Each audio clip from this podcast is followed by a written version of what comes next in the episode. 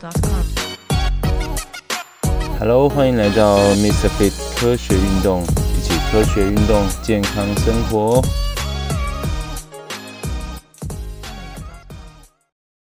大家好，我是 Ken。不知道大家喜不喜欢看足球呢？在欧洲啊，这个足球赛已经如火如荼的开打了，而且啊，场上都是满满的观众。看来这个疫情呢，对欧洲的影响已经慢慢的减少了。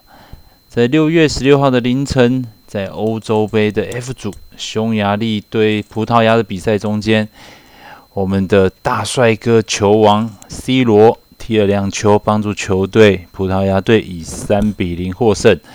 那当然呢，他也拿下一对新的纪录。那这场呢，除了这个得分之外啊，最精彩的反而不是这个胜负啊，是 C 罗在赛前记者会的一个行为。这位超级球星呢，影响力啊实在是无比巨大。在这场比赛的赛前记者会， C 罗啊把桌上的可口可乐移走，然后呢拿出一瓶水，并且还说啊，我只喝矿泉水，大概是这个意思。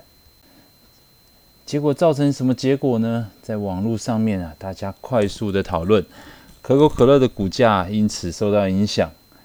那礼拜一开盘的时候啊，可口可乐股价大跌啊，跌幅 1.6%， 瞬间蒸发了40亿美元的市值。这下就很尴尬啦！欧洲杯的官方赞助商就是可口可乐，所以才会在记者会上放这个2瓶的可口可乐。结果呢，这个可口可乐骂他也不是，然后呢，这个赞成他也不是，只好说啊，每个人都有权利选择自己喜欢的饮料，每个人都有不同的口味和需求，算是蛮有风度的回应了这一次的风波。不过一波未平，一波又起。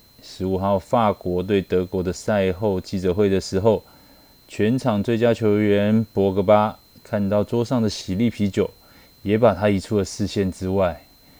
这下我想今年的这个主办单位啊，可能会有点尴尬了。那面对这些赞助商的时候啊，不知道该怎么回应呢？这一次这个 C 罗这个事件啊，除了这个当做一个笑话或者八卦来看一看之外，其实也有蛮值得讨论的几个议题哦。首先，体育竞赛的赞助商，饮料类的居然是喜力啤酒，还有可口可乐，大家没有觉得怪怪的吗？竞技运动崇尚健康，崇尚生活态度，但是呢，却以不健康的食品来做赞助，这本质上是一种人格分裂。某种程度上，其实助长了不健康的饮食在全球范围内的传播。所以 C 罗这个举动到底对或不对，我觉得值得去研究。同时呢，也在这种大型赛事的赞助厂商的选择上面，是不是需要有一定的道德标准啊？比如说，以往曾经有烟草赞助就是卖烟的品牌赞助很多大型的体育比赛。但是现在呢，已经被法令所禁止了。那对于这些对健康有害的饮食，不管是这些大的品牌，诸如可口可乐、百事可乐、啤酒类的、麦当劳等等，这些是不是也应该受到一定的限制呢？这是我们很多主办单位的一个两难。另外，除了这个议题之外，运动员本身的赞助与赛事主办方的赞助常常是有冲突的，或者是甚至对于某个国家队的赞助商有所冲突的时候，也是非常难以解决的问题。这让我想起来，我们在2016年的奥运会有个非常著名的事情，就是戴资颖的羽球球鞋事件。这个事件呢，当年叫做球鞋门哦，在2016年的奥运会在里约。那当年呢 ，YYL 签约了赞助中华民国羽球协会，然后合约要求呢，所有的球员必须要穿他的球鞋，然后使用他的球拍跟球带等等哦。但是呢，戴资颖是胜利体育所赞助的选手，然后呢，这个羽协呢，羽球协会呢，就要求中华台北的代表团必须要穿上 YY 的这些球鞋等等。这一场风波啊，闹得很大。原本羽球协会呢说要惩处戴资颖，结果新闻一爆出来，哇，这个事情不得了，风波不断。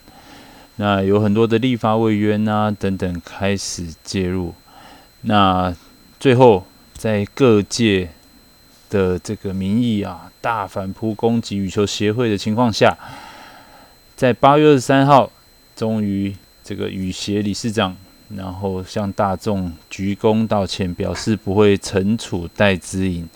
然后呢，同时要修改官方赞助合约。